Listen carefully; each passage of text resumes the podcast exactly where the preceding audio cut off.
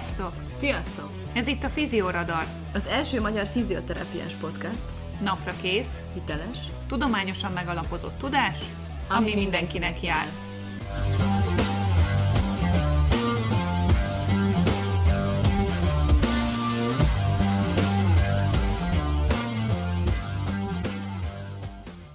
Műsorban elhangzottak nem minősülnek egészségügyi tanácsadásnak, sem egészségügyi oktatásnak vagy képzésnek, és nem helyettesítik azt.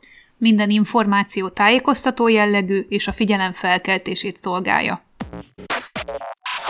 Sziasztok! Újra itt vagyunk a Fizioradar következő adásában. Én Kati vagyok, a Fizioradar egyik műsorvezetője, és mint mindig itt van velem Edina. Sziasztok! No, Edina, akkor ugye múltkori adásokban végigvettük a Flex Systemet, a piros zászlóktól elkezdve a sárga, volt itt minden narancsága, kék, fekete, pink, és ugye ennek azért volt oka, hogy miért ezeket kezdtük el az elején felvázolni, mert hogy a mai témánk a... Klinikai okfejtés, azaz a clinical reasoning, hogyha angolul szeretnénk mondani. És a mai alkalommal egy kicsit részletesebben átbeszéljük azt, hogy mi is ez a clinical reasoning.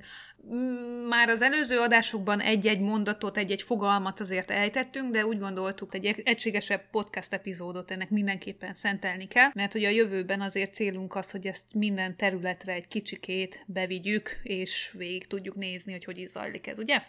Így van, pontosan Kati, és azt is szerettem volna mondani, hogy ugye bármilyen területen dolgoztok is, szakterülettől függetlenül ezt mindenkinek használnia érdemes, használnia kellene, mert mindenkit érint, teljesen mindegy, hogy begyógyászati területen, vagy sportrehabilitációban dolgozik inkább valaki, és a mai témánk is a klinikai jogfejtés nyilván területenként eltér azért, de az alapja, a lényege, a gondolkodási metódusod, hogy hogyan gondolkodj mégis, és ez miért fontos, ez megint csak minden területet érint a fizioterápiába, tehát bármelyik terület, területen is dolgoztok, akik most hallgattok minket, biztos, hogy fogtok benne találni érdekes és hasznos információt. Igen, ahogy így mondtad, hogy minden területre, minden területben érvényes a clinical reasoning, én visszagondolok arra, amikor a manuálterápiás képzésen vettem részt, és annó azt gondoltam, hogy ez tényleg a manuálterápiának a specifikus eleme, ez a clinical reasoning, de aztán 2018-ban az Ausztrál Egyetemen erre rácáfoltak, mert hogy ott ugye nem manuálterápiát tanultunk, hanem, hanem konkrétan a, a, a fájdalom tudományon belül adaptálták a clinical reasoninget, és, és ott világosá vált számomra, hogy igazából bármilyen szakterületen alkalmazható ez. Úgyhogy mi most szeretnénk bemutatni azt, hogy amúgy a fizioterápián belül hogy néz ki a clinical reasoning. De Edina, mondjuk el a hallgatóknak, hogy akkor mi is az a klinikai okfejtés? A klinikai okfejtés az a folyamat, amely során mi, a terapeuták, együttműködünk a pácienssel, információt gyűjtünk, hipotézist, azaz klinikai kérdést állítunk fel, és teszteljük is azt, valamint meghatározzuk az optimális diagnózist és terápiát az összegyűjtött információk alapján. Hmm. Ez egy jó nagy körmondat volt. Igen, de ez a definíció, és ez szép és jó is, viszont valódi klinikai jogfejtésről nem is beszélhetünk anélkül, hogy figyelembe ne vennénk mindenkinek, tehát minden gyógytornásznak, minden egyes terapeutának az egyéni előzetes képzéseit, a meglévő tudását, a tapasztalatát, és ami nagyon lényeges, a saját elfogultságainak az ismeretét. Az elfogultságokról is lesz szó majd nem soká, viszont ö, nagy zárójel, nagy felkiáltójellel, aki többen szeretne hallani a klinikai okfejtésről egyébként, mit össze fogjuk foglalni, de azért nálunk sokkal hozzáértőbbektől is lehet tanulni. Ajánljuk a Gyógytornász Világkongresszuson való részvételt, és ott keressétek Mark Jones workshopját. Ha viszont nem tudtuk részt venni, akkor mindenképp figyeljétek majd a Facebook falunkat. Igen, izgalmas lesz. A végén majd elmondjuk, hogy mi az, amit tervezünk. Még egy picit annyit, hogy Mark Jones tényleg élen jár a clinical reasoning a modellalkotásban. Volt szerencsém tőle tanulni, úgyhogy, úgyhogy az információk többsége, ami most el fog hangzódni, igazából az ő munkája alapján van. Tehát, hogyha ő a go-to ember úgy mond, hogy a clinical reasoningről van szó, de azért a, a online felelhető még egy-két olyan előadás, vagy egy-két olyan előadó, aki éles kritikát vagy meglátást tud megfogalmazni a clinical reasoning kapcsolatban, ilyen például Chad Cook is.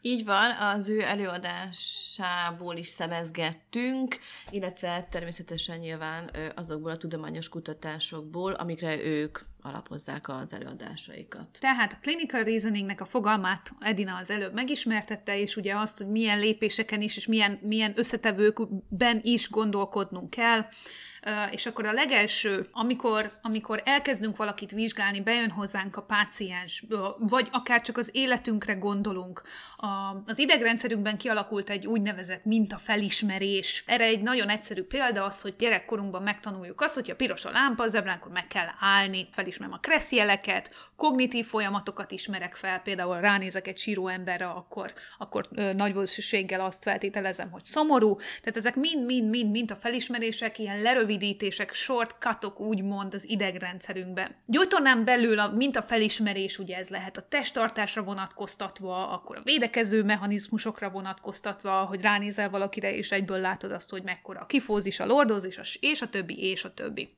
az is mint a felismerés, hogyha a kommunikáció során valaki szavakkal leír valamit, például ütővel labdát ütnek át egymásnak az emberek egy háló fölött, akkor felismerik, hogy ez a tenisz, tehát hogy erről van szó. Ez is egy mintafelismerés. Azonban a mintafelismeréssel az a probléma, hogy gyakran elfogultsággal, előítéletekkel és úgynevezett kognitív torzítással van tele és ez sajnos érvényes a fizioterápiás gyakorlatban is. Itt kognitív torzításon az angol bias szót értjük, ezt igyekszünk lefordítani, csak ennek nincsen egy konkrét magyar megfelelője. Ezek a torzítás miatti hibák a kutatásokban és a gyakorlatban tulajdonképpen, és ennek több formája is létezik, amikre majd mindjárt kitérünk. A, talán egy jó példa lehet a kognitív torzításra, illetve az előítéletre, hogy a nők rosszul vezetnek. Ezt már egyébként a, csak zárójelben jegyzem meg, hogy ezt a mítoszrombolókban cáfolták, tehát ugyanannyira vezetnek rosszul a nők, mint a férfiak. Ez egy általános példa lehet. Na, ez mind megvan a fizioterápiás gyakorlatban is, szakmai verziókban. Ezekre figyelni kell. Mivel a mintafelismerésünk, ugye mondtuk, hogy sokszor tele van elfogultsággal, előítélettel és ilyen különböző kognitív torzításokkal, érthető, hogy miért van szükségünk a klinikai okfejtésre, és miért is kell ezt gyakorolnunk. Hát azért, hogy minimalizáljuk ezeket a hibákat, az előítéleteket, a bias-t, és hogy jobban megértsük és menedzseljük a páciensek problémáit. Itt kapcsolódik be az, hogyha az ember minél többet olvas, és minél több területen olvas, akkor abból mekkora haszna és előnye tud származni. Tehát például Jones munkája is nem csak a fizioterápiás kutatásokból tevődik össze, hanem például olyan közgazdasági és ö, pszichológiai területekről hozott be újfajta nézeteket vagy evidenciákat, és ezeket kombinálta, és ezeket kombinálja a clinical reasoningben is például. Tehát az egyik ö, ilyen, ami, ami amivel találkozhatok, Daniel Kahnemannak a munkája, hogyha olvastátok ezt a könyvet Fast and Slow Thinking, tehát gyors és lassú gondolkodás, amúgy professzor Kahneman a, a Princeton Egyetemen oktat jelenleg is, és amúgy Nobel-díjat kapott ezért a kutatásáért, tehát ez nem csak egy darab kutatás, hanem több száz kutatásról beszélgetünk, de az, hogy az embernek a kognitív folyamatait vizsgálják, és ezeket a kognitív bias-eket, ezeket az elfogultságokat, torzításokat kutatásukba vizsgálták, és ez, ezekből szemezgetünk egyet-kettőt. Ugyanis ahhoz, hogy a klinikai okfejtést jól tudjuk alkalmazni a fizioterápiás gyakorlat, gyakorlatunkban, elsőleges és legfontosabb, hogy megismerjük azt, hogy mi magunk hogyan gondolkodunk, az emberek hogyan gondolkodnak, mert ugye mi is emberek vagyunk, tehát úgy gondolkozunk, mint az emberek. És ez nem függ attól, hogy a mindennapokban gondolkodsz, vagy pedig a szakmai, éppen a rendelődben vagy és gondolkodsz, mert a gondolatmeneted, a kognitív dolgaid, azok ugyanazok lesznek, ezeket ismerni tudni kell, hogy az alapján te felül tud majd bírálni, módosítani tudj, egyáltalán ismerd magad, hogy egyre jobb legyen ez a klinikai jogfejtésed és gondolkodásod is. Nézzük is meg négy olyan ilyen kognitív torzítást vagy problémát, amire érdemes, hogyha odafigyelünk mi is. A legelső az úgynevezett megerősítési bias, megerősítési elfogultság vagy kognitív torzítás, kinek hogy tetszik. Talán ez a leggyakoribb és a leginkább jellemző a gyógytornászokra. Ez az arra való tendencia, hogy egy már meglévő hipotézis, tehát egy meglévő feltételezést erősítsünk meg, és akkor gyűjtsünk plusz információkat, ami még inkább a mi feltételezésünket támasztja alá. Tehát például én azt feltételezem, hogy az illetőnek rossz a testtartása, és neki ezért fáj a háta mondjuk, akkor én elkezdem azokat az információkat összegyűjteni, hogy na látja, itt is rosszul ül, na látja, teljesen görbe a háta, na látja, ezt így csinálja, na látja, ezt úgy csinálja. Tehát azokat az infokat keresem, ami az én elképzelésemet erősíti meg. Ilyenkor sajnos a legnagyobb probléma ebben a, ebben a megerősítési elfogultságban az, hogy hajlamos vagyok kihagyni, vagy átsuhanni azok felett, az információk felett, amik az én meggyőződésemet cáfolják. A második ilyen gyakori hiba az az emlék bias, tehát az emlék elfogultság, ami azt jelenti, hogy egy sikeres korábbi kezelésünk az elhomályosítja a gondolkodásunkat, mert ez a korábbi sikerélmény, aminek persze nagyon örültünk mi is és a páciens is, afelé visz minket, hogy amit ott csináltunk, az ugye elsőként fog beugrani kezelési módként, hogy hasonló mintával bejövő pácienssel találkozunk. Tehát jó eséllyel ugyanazt kezdem el alkalmazni nála, mert azt már tudom, hogy sikeres volt az előző páciensnél, vagy valamikor korábban, és hiba, ha emiatt nem megyek végig az okfejtésen, hanem már egyből azt kezdem el alkalmazni. Tehát akkor a most megismert elfogultságokat, vagy ö, kognitív torzításokat figyelembe véve képzeld el, hogy bejön hozzád egy páciens, és a te kialakult mintádnak, előzetes ismereteidnek és meggyőződéseidnek megfelelő kérdéseket teszel fel, ugye a páciens problémájával kapcsolatban, és az azokra jövő válaszok számodra, terapeuta számára egy nagyon logikus, egységes, szuper, összefüggő sztorit fognak elmesélni, amit te el is hiszel, hogy ugye erről van szó, és ez a valóság a számodra, és ugye ez történik a pácienseddel, és te ezt adod tovább a páciensnek. Itt paradox módon a legösszetettebb és a leg koherensebb sztorik, tehát amik tényleg a legjobban összeálló sztorik és a leglogikusabbak, általában azok, amik mögött a legkevesebb információ van,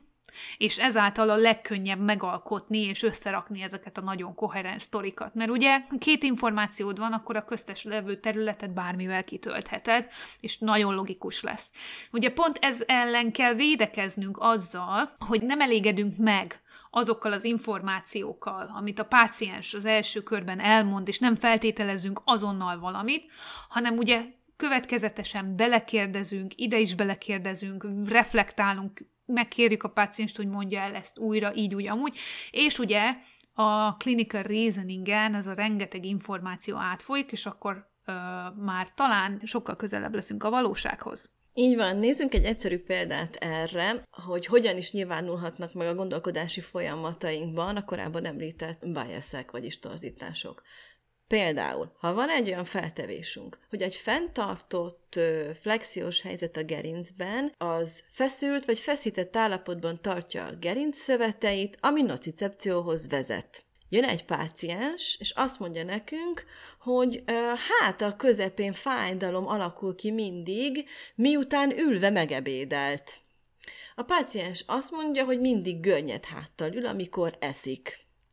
Következtetés levonása lehet ilyenkor, hogy ó, láttam már ezt, a páciens hátközép fájdalma a görnyetülés miatt kialakuló nocicepcióval hozható összefüggésbe. Itt ugye egyrészt a láttam már ezt alapján be tudjuk azonosítani, hogy ez egy ilyen emléktorzítás, tehát már láttuk ezt, már volt egy ilyen páciensünk, akkor arra gondolunk, hogy most itt megint erről lesz szó. A másik pedig, hogy van egy olyan feltevésünk, hogy a gerincben feltartott flexiós helyzet, az feszített állapotban tartja a gerinc szöveteit, és az vezet ö, nocicepcióhoz. Itt valójában, a valós esetben a páciensnek epehólyag problémája volt, ami döntően a háti középső szakaszra tud vetülni. Az derült ki, hogy a páciens zsíros ételt evett, és itt a helyes kérdés az lett volna ebben az esetben, vagy az, ha bármi ilyesmiről van szó, hogy máskor is előjön a panasza, ha ül, vagy csak evéssel összefüggésben, illetve mi van akkor, ha nem ülve, hanem állva eszik. Továbbá,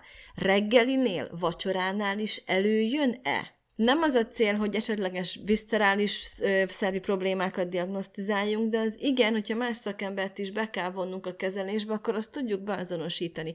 Tehát ez is arra példa, hogy volt egy korlátozott információ, és ha nem kérdezzük körbe a, a körülményeket, itt a testhelyzetet, az ebédet, a, a, az, az étkezés szokásokat, a, a napszakot, akkor nem tudtuk volna meg azokat az információkat, amik végül a valódi megoldáshoz vezettek ebben az esetben. Harmadik ilyen torzítás vagy bias, ez az úgynevezett ragaszkodási elfogultság, vagy hogyha a gondolkodásod már mint szakma specifikusan, ugye, de túlzottan konzervatív. Tehát ez azt jelenti, hogy a kezdeti benyomásod, vagy a kezdeti hipotézised, a kezdeti feltételezésed, ezt, ezt te nem vizsgálod felül, még akkor sem, amikor úgymond kiszúrja a szemed a mellette levő olyan hipotézis állítás vagy evidencia, ami, ami ugye pont az ellenkezőjét támogatja annak, mint amit te gondolsz. Amikor van egy elméletet például, egy meggyőződésed, múlt években találkoztál más véleménnyel, tudományos cikkekkel például, amik, amik a te meggyőződésed ellen mennek, amik, amik azt támasztják alá, hogy azt, amit gondolsz, az, az mondjuk már elavult, vagy, vagy bebizonyították azt, hogy ez ez nem így van, de te mégsem változtatsz ezen az elképzelésen, hiába fejlődött a tudomány, és hiába mondja már azt, hogy ez nem így van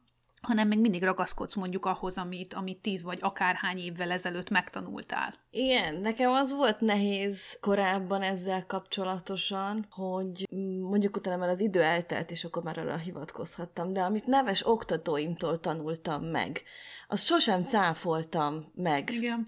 És azt is kell tudni, hogy nem az, az oktatót cáfolom meg, vagy nekem ez volt, mert én mindig nagyon szerettem a, a, az oktatóimat, akár főiskolán, akár később, bármikor, és most is nagyon-nagyon szeretem és tisztelem azokat, akiktől tanultam. Soha nem kérdőjeleztem meg semmit, viszont azt azt meg kellett érteni, hogy amikor ők azt tanították nekem, akkor az bizonyára érvényben volt, de öt meg tíz év, vagy van olyan, hogy csak egy év elteltével jött egy olyan kutatás, változás, paradigmaváltás akár, amit muszáj követni, mert már a tudomány bebizonyította, hogy tovább kell lépni. De ez az 50-es évektől igaz, tehát, hogy folyamatosan mindig mentek az újítások, és ezt mindig a magunkével kell tenni, és akkor nem a, az, nekem az volt nehéz, hogy nem az oktatót cáfolom meg ezzel, vagy a tudást, amit ő átadott, hanem egyszerűen csak tovább haladt a, tudomány, és igenis lépjünk tovább akkor vele, és ami öt éve, meg tíz éve, amit a főiskolán megtanultam, az lehet, hogy már tudjuk, hogy nem úgy van. Hogyha, hogyha nem, soha senki nem kérdőjelezett volna meg semmit, azt szerintem már egy podcast beszélgetésben mondtam, hogy valahol biztos leírtam, mert annyira deja vu érzésem van, hogy akkor még mindig mindenki azt hinni, hogy lapos a föld. Úgyhogy egy csomó olyan ö, új információra nem derült volna fény, egy csomó új dolgot soha senki nem fedezett volna fel, vagy rakta volna össze, hogyha nem kérdőjelezi meg a a, az előjárókat, és pont tehát a, a kutatásnak is ugye ez a lényege, hogy, hogy neves professzorok az egész életüket a kutatásnak szentelték, és ugye jön egy PHD hallgató, akinek van egy ötlete, és akkor megnézik közösen, hogy jó, én nekem ez az elképzelésem erről, ez a meggyőződésem, te hozol valami újat, nézzük meg, és kiderülhet belőle, hogy tényleg egy, egy új dolog, egy új kis apró kincsre lel az ember, úgymond, és akkor tud fejlődni a tudományunk. Tehát erről szól az egész. Ami nekem nagyon dura volt, és folyton önmagamban egy, egy, egy küzdelem volt, egy megütközés, hogy amit valahol megtanultam, akár utána olvastam a szakcikkekben aktuális időszakra vonatkozóan, tehát ahol éppen tartott a tudomány, tudtam, hogy az úgy van, és jött egy, egy neves gyógytornász, egy tapasztaltabb, egy oktató, és mást állított, elhittem csak azért, mert ő mondta, miközben az agyamban tudtam, hogy nem úgy van, és van, hogy mi, annak ellenére, hogy tudtam, nem úgy csináltam. Na ez, ez viszont már baj, én ezt meg, nem az, hogy megbántam, de hogy ha lehetne, akkor kicsit jobban kiállnék az akkori, de hát akkor még ugye tanultam, és fiatalon az ember azért, nem tudom, én akkor nagyon bizonytalan voltam, már most se vagyok túlzottan biztos, de hogy, hogy akkor még a saját tudásomat se hittem el, csak azért, mert aki mást mondta. És hogy ez, ez baj, hogy ilyen hibába, aki fiatal, ne, ne essen, kérdezz meg több mindenkit, olvas utána, de hogy amit, amit tudsz, jó, nyilván mindig meg kell kérdőjelezni magunkat, mert ez a másik üzenet, hogy mindig kérdőjelez meg magad, de amit tudod, hogy biztos úgy van, azért, azért ahhoz legyél hű. Nyilván vizsgáld mindig felül, de attól, hogy más egy tapasztaltabb azt mondja, nem biztos, hogy neked nincs igazad. Csak ezért kellene az, hogy vizsgáljuk magunkat, legyenek szakmai beszélgetések, lehetőleg indulatok és érzelmek nélkül, és akkor mindenki támaszol, hogy miért mondja azt, amit vessük össze, hogy ö, milyen időszakból származó információ alapján volt, mert a, itt tanultuk a főiskolán, és azért mondom ezt, ezt valljuk be, ez nem állja meg a helyét. Igen, ez nem állja meg a helyét már. És uh, még annyi, hogy uh, én, én azokat a képzéseket szeretem igazán is. A... Már bocsi, bocsi Kati, már hogy nem állja meg a helyét mi, akik tizen 20 éve. Tehát nem aki most tanulta, mert ennek megállja. Szóval, hogy na, nem tudom. Hát igen, tehát kérdés, tehát megint, amit Edina mondtál az előbb, ez, ez, ez szerintem ez a kulcsa az egésznek, hogy érzelem, a lehető legkevesebb érzelemmel kell ezekbe a szakmai beszélgetésekbe, vitákba belemenni, és amúgy ez már többször felmerült, hogy, és szerintem lenne is erre törekvés, és kérlek, mondjátok meg nekünk, hogy amúgy egy ilyen szakmai vitafórumra mennyire lenne esetleg igényetek, vagy bármi hasonló, hogy ilyenekről beszélgessünk, mert, mert tényleg lehető leginkább érzelmektől mentes beszélgetés, ahol a a tapasztalatcsere 100%-ig megengedett, az evidenciák halmozása 100%-ig megengedett, a kutatásokról való vita 100%-ig megengedett, és mindenki megpróbál nyitott lenni, és mindenki megpróbál saját képességeihez képest nyitott maradni, és befogadni az új információkat. Na, ezek azok a képzések, amik szerintem a, a legfontosabbak lennének a szakmáinkba, vagy hát a szakmánkba, így gyógytornászként, mert ez teret ad annak, hogy te, mint legyél kezdő, legyél újrakezdő, legyél egy kicsit öm, olyan személyiség, aki, aki nem szeret kérdezni, de amúgy nagyon szeretne tanulni. Legyél olyan személyiség, aki imád kérdezni és imád tanulni. Tehát ez bárki, tehát ez egy befogadó tanfolyam lenne, én tudom, hogy most ö, idealizálok, de mégis az, az, azt gondolom, hogy ennek lenne igazán helye, ennek lenne igazán értelme, és itt tudnánk egymást előrevinni. Tehát ahol az úgymond a hallgató is ugyanolyan kvázi ugyanolyan szinten van, mint az oktató, mert megengedett a kérdés, megengedett a kételj, megengedett a, a, a saját gondolataidnak a, az asztalra letevése, anélkül, hogy azt éreztetné veled valaki, hogy hát jobb lett volna, ha meg se szólalsz. Igen, mindenképpen azt gondolom, hogy ez az, ami előre vinni a, a szakmát támasszuk alá, amit ö, mondunk. És van, amire nincsen tudományos evidencia, de akkor meg... Ott akkor kell meg... kutatni. Egyrészt, ott kell ott kutatni. Egyrészt, akkor már ez jobban megadhatná, láthatóvá tenni talán azokat az irányokat, ahol, ahol hiány van erre, nyilván a lehetőségekre szabva, tehát hogy csak ott tudunk kutatni. Azért tudjuk, hogy Magyarországon hát nem biztos, hogy annyira korlátlanok a lehetőségek, mint mondjuk külföldön nem. vagy az ausztráloknál, ha fogalmazhatok így, de akkor láthatnánk az, az, az irányokat, és akkor tényleg egy, egy tapasztalatcsere, anélkül, hogy bárkit ledegradálnánk bármi miatt. Igen, és ugye itt most jön a, a negyedik ilyen bias, ami szerintem egészen szorosan kapcsolódik ehhez, ugye ez pedig az úgynevezett priming. Edina, mi is ez? Igen, ez a priming, ennek sincsen konkrét magyar egyszavas megfelelője, de ez alatt azokat a megelőző információknak a befolyását értjük, amik ránk és a páciensre hatnak. Például egy már meglévő diagnózis, a képalkotó eredménye, írásos lelete, a terapeuta részéről egy legutóbb elvégzett kurzus, vagy adott cikk, vagy irányelv elolvasása utáni állapot. Igen, és szerintem ez teljesen kapcsolódik ahhoz, amiről pár perccel előbb beszéltünk, hogy ugye például ahhoz, hogy ezek a biasek, kognitív torzulások minél kisebb hatással legyenek ránk, ehhez nyitottság kell, kérdések kellenek, ha nem értem, akkor újra megkérdezem, ha valamilyen érzés vagy élmény a hatása alá kerít engem, akár ugye itt a primingnál egy új képzés, egy új cikk, egy új bármi, akkor annak a megkérdőjelezése annak, vagy a célból, hogy, hogy engem ne ez a rózsaszín köd fedjen le, és ne csak ebbe gondolkodjak, hanem igazán kinyerjem azt az számomra értékes információt abból az adott képzésből, cikkből, stb., és azt valóban relevánsan be tudjam építeni a saját szakmába. Én tudom, hogy most egy ilyen hatalmas dolgot festünk fel Edinával, de napról napra egy picit kell csak többet tenni az embernek e felé, félreértés ne essék. Én ebbe semmiképpen sem vagyok profi. Ugyanúgy tanulom, mint bárki más, Esetleg abban van különbség, hogy ki mennyire haladt már előre az úton, tehát ki mennyi ilyen képzésen vagy, vagy, vagy szituációban vett részt, amiben vette a bátorságot, kérdezett, olvasott, stb. Tehát, hogy ugye ez, ez az egyetlen egy dolog, ami, ami különbséget tud tenni szakember és szakember között, én azt gondolom.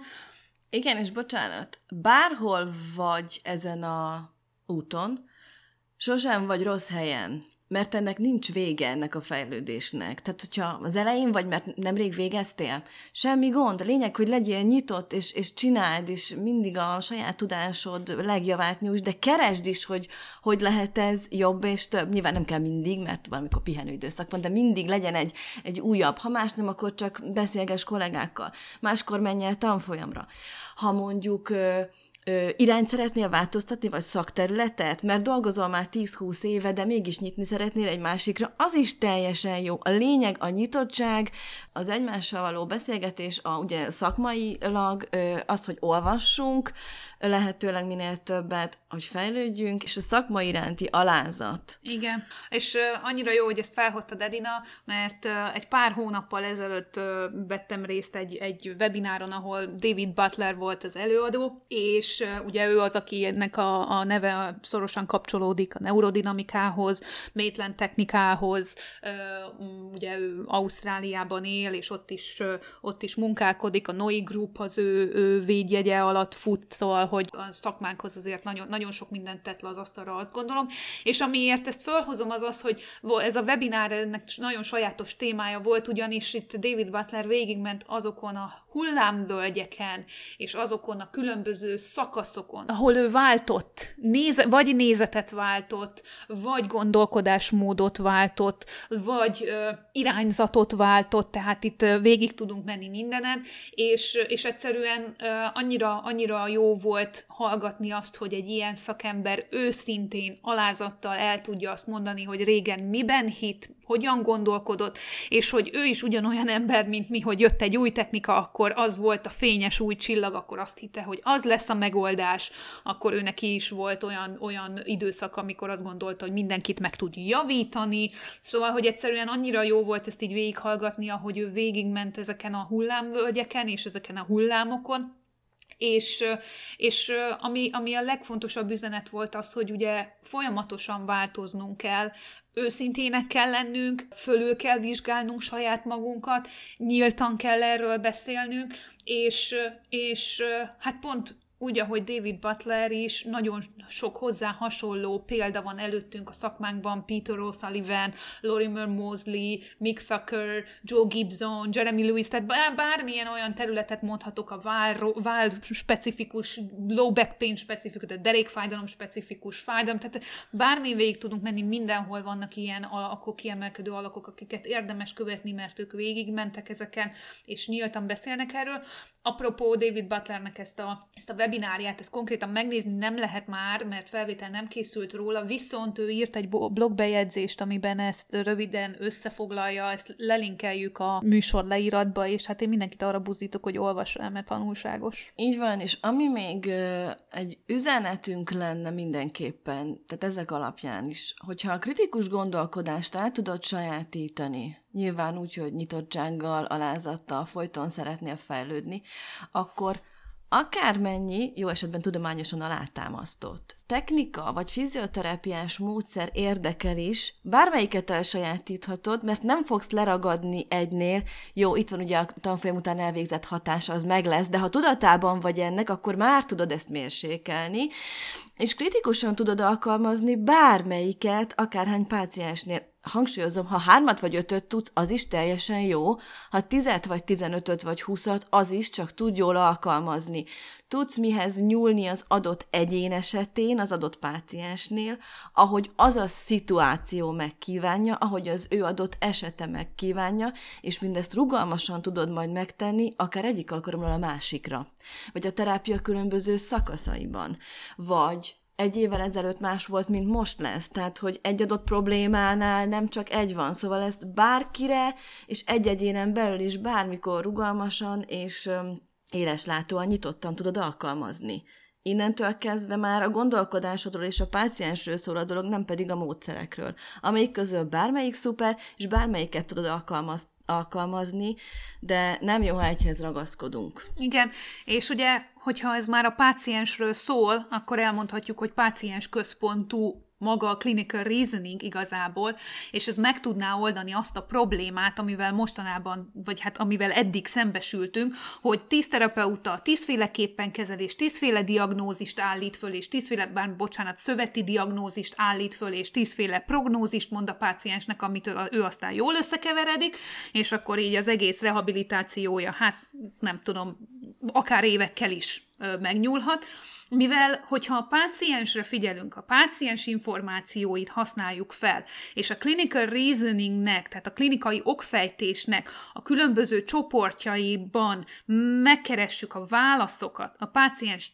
történetéből, akkor ha tíz különböző gyógytornász ugyanezen a struktúrán megy végig, akkor az eredmény nagyon-nagyon hasonló lesz, mert hogy az információ forrása az a páciens lesz, nem pedig te, mint terapeuta. Így van, és ha már Kati a prognózist említetted, azzal is jó tisztában lenni, hogy a prognózis az sok esetben a legkevésbé függ rajtunk. Értem ez alatt azt, hogy ugye a prognózis, tehát az, hogy milyen lesz a terápia kimenetele, ez nagyon sokban függ a pácienstől, az ő életétől, környezetétől, munkájától, pszichoszociális környezetétől, a múltjától, a hozzáállásától, a meggyőződésétől. És ez mind-mind ő benne nagyon nagy százalékot ad. Tehát én alkalmazhatok akármilyen terápiát, manuális terápiát, vagy adhatok akármilyen szuper gyógytorna gyakorlatot, azokkal az előbb felsorolt tényezőkre direkten én nem fogok fogok hatni, tehát én egy kicsi rész vagyok a prognózisában. De az, hogy ezekre a tényezőkre én hogy tudok hatni, az csak úgy tudok valamennyire hatni, ha elő, először feltérképezem, erre segít ugye a zászlós rendszer, amiről már beszéltünk például. Ezt megfelelő kommunikációval teszem, már erről is beszéltünk, és ö, vannak olyan validált felmérő skálák, amik a segítségemre lehetek. Beszélgetek ezekről a pácienssel, és együtt megtaláljuk, hogy mik azok a lehetőségek, amik nála változást tudnák elősegíteni. A megoldás az a páciensben van, és a megoldás minden páciens számára mást jelent. Ezt Igen. nem, nem lehet elégszer hangsúlyozni. Igen. Úgyhogy, hát hogyha ha föl akarjuk vállalni azt, hogy a gyógytorna evidencián alapul, már pedig ez így van, de ha valóban úgy akarunk tenni, mint uh, evidence-based, tehát evidencián alapuló szakemberek, akiknek a munkája evidencián alapul, akkor ezt nem tudjuk megkerülni, akkor a clinical reasoning nem megkerülhető, hanem alkalmazandó. Most, hogy egy kicsit keretet adjunk az egész történetnek, amiről most itt beszéltünk Edinával, nagyjából három kategóriát tudunk meghatározni, hogyha a klinikai okfejtésről beszélünk. Az első kategória, amikor az adott szakdolgozó, vagy, vagy hát te, mint fizioterapeuta, diagnózisra felírt terápiát szó nélkül követsz. Vagy egy adott diagnózisra ö, megalkotott protokolt mindenféle felülvizsgálat nélkül követsz. Tehát itt a klinikai okfejtésről nem igazán beszélhetünk, ez egy mintakövetés, ez egy utasításkövetés. Most nyilván mindannyian voltunk itt, tehát amikor én is kijöttem az egyetemről, akkor örültem, hogy van fülem meg kezem, úgyhogy nyilvánvalóan én is hallgattam arra, amit azt mondták, hogy ezt kell csinálni, ezt kell csinálni. De ugye itt az a fontos, hogy legyél nyitott, olvas, legyenek azért kérdések, ha nem mered valakinek feltenni, legalább írd le és nézel utána a szakmai fórumon, rengeteg lehetőség van erre, jó?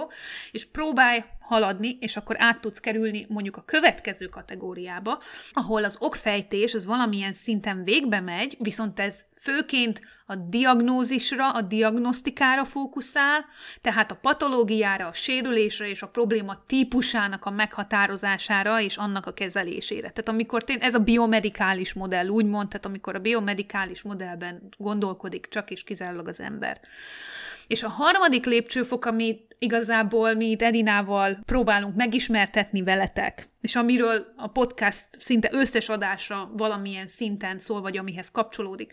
Ez az úgynevezett holisztikus clinical reasoning, tehát ez, a, ez, a, ez az átfogó klinikai okfejtés, ami reflektálásból, analizálásból, alapos vizsgálatból és a páciensnek a megértéséből áll, a páciense kollaborál, biopszichoszociális faktorokat, környezeti faktorokat is figyelembe vesz, tehát hogy az egész képet nézi, és ebben megy végbe a klinikai okfejtés. És ugye nem véletlenül hangsúlyozzuk ezt ennyire, mert a nemzetközi szakirodalmat bárhol ütjük fel, bármelyik szakmai irányelvet, bármilyen területről, legyen szó derékfájdalomról, tércsérülésekről, vagy akár medence fizioterápiáról, mindenhol már ezt a modellt hozzák. Nem lehet figyelemen kívül mm, hagyni a pszichoszociális és környezet és egyéb tényezőket. Tehát ezért hangsúlyozzuk ezt ennyire, mert nemzetközi szinten csak ebben a rendszerben lehet már gondolkodni, ugyanis már idáig haladt el a ö, tudomány, tehát a, csak a biológiai vagy biomedikális ö, szemléletet követni már elavultnak számít. Igen. Ha fogalmazhatok így. És hát nem helyén való, mert ugyanúgy erről volt szó egy pár adással, pár adással ezelőtt, hogy hogyha mindig a patofiziológiára koncentrálunk, meg a biomechanikára koncentrálunk, akkor kvázi egyharmad terápiát tudunk nyújtani a páciensnek, ami, ami hát egyáltalán nem fedi le az egészet.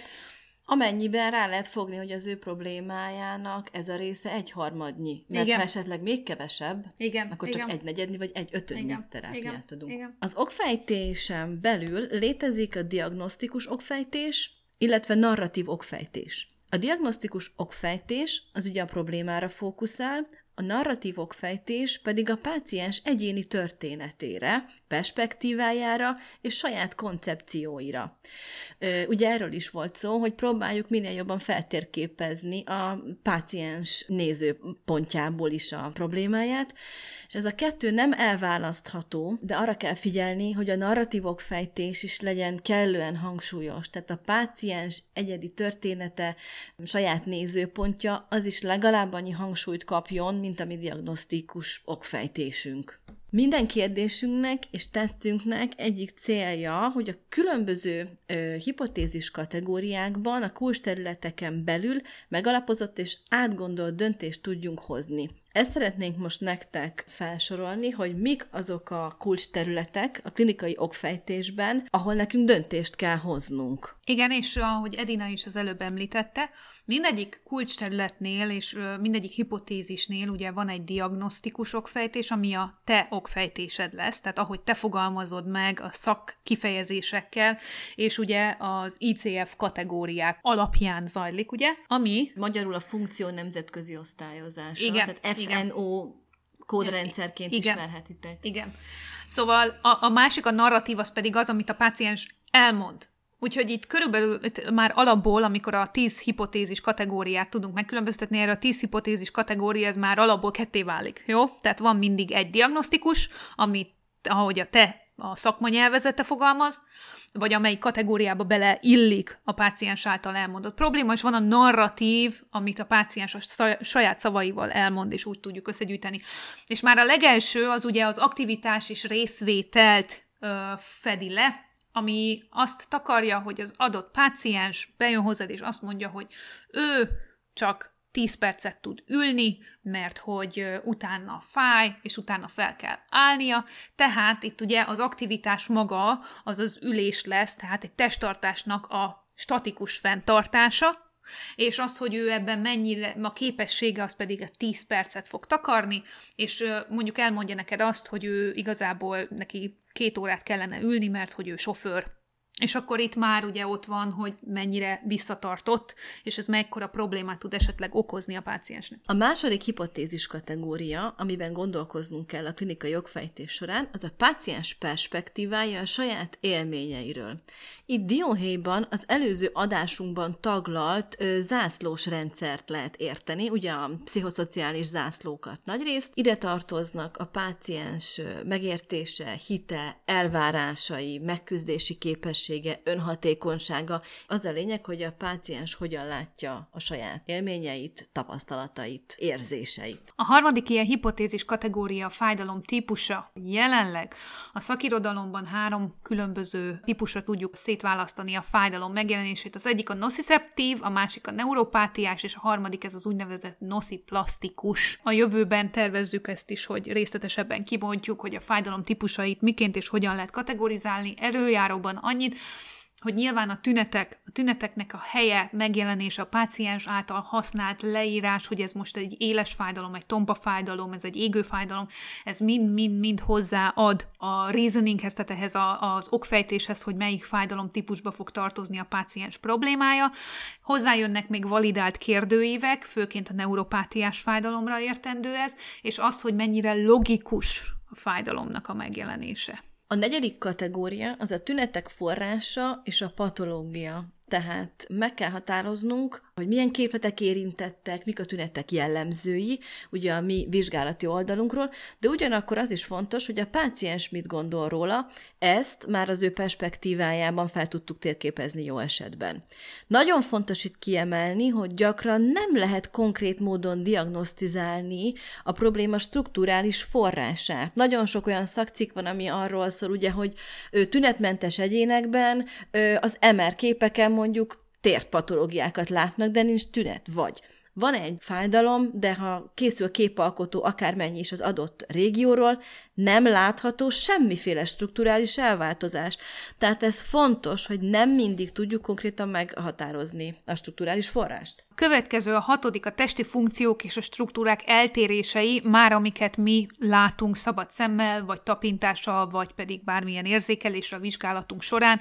Tehát ide tartozik a testtartás, a lágy részek állapota, az aktív-passzív mozgások, neurodinamikai tesztek, tehát hogy ugye itt végig tudunk menni a speciális tesztjeinken, amit éppen a, a klinikai okfejtésünkben indokoltnak tartunk. Következő kategória a fájdalom vagy a probléma kialakulásához hozzájáruló faktorok és a problémát fenntartó faktoroknak a feltérképezése. Ez lehet fizikai, környezeti vagy pszichoszociális tényező, ugye ezt mind fel kell térképeznünk, és az is, azt is nagyon fontos meghatározni, hogy ezek a tényezők mennyire módosíthatóak. A következő hipotézis kategória, hogy mennyire kell elővigyázatosnak lennem, vannak-e kontraindikációk a fizikális vizsgálatot és a kezelést illetően.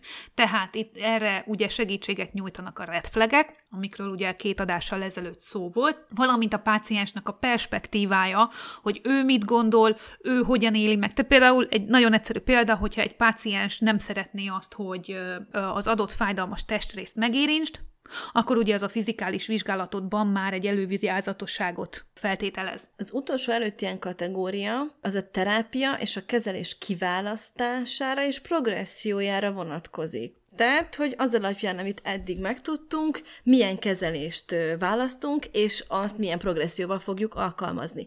Ami nagyon-nagyon fontos, hogy nincs egy tuti recept.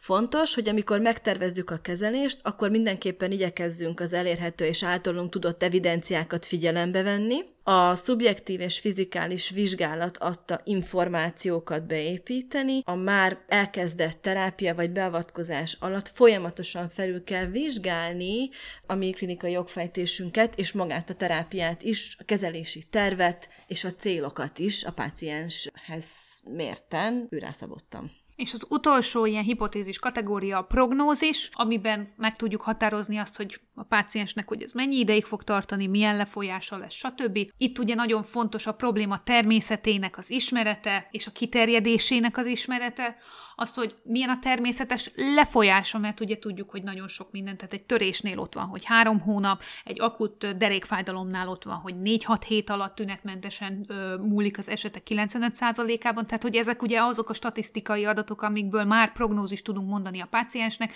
de ugyanígy ide tartozik a genetika, a komorbiditások, és nem utolsó sorban a páciens hozzáállása. Ma is egy újabb, izgalmasabb téma végéhez értünk.